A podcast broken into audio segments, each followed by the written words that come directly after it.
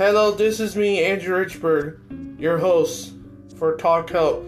This is the second segment of, of the episodes of meditation. I hope that you're enjoying your journey through meditation.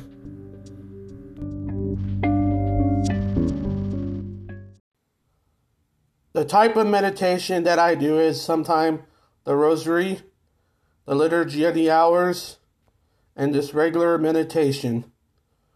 It helps me to clear my mind, center me on God, and also to raise my energy up.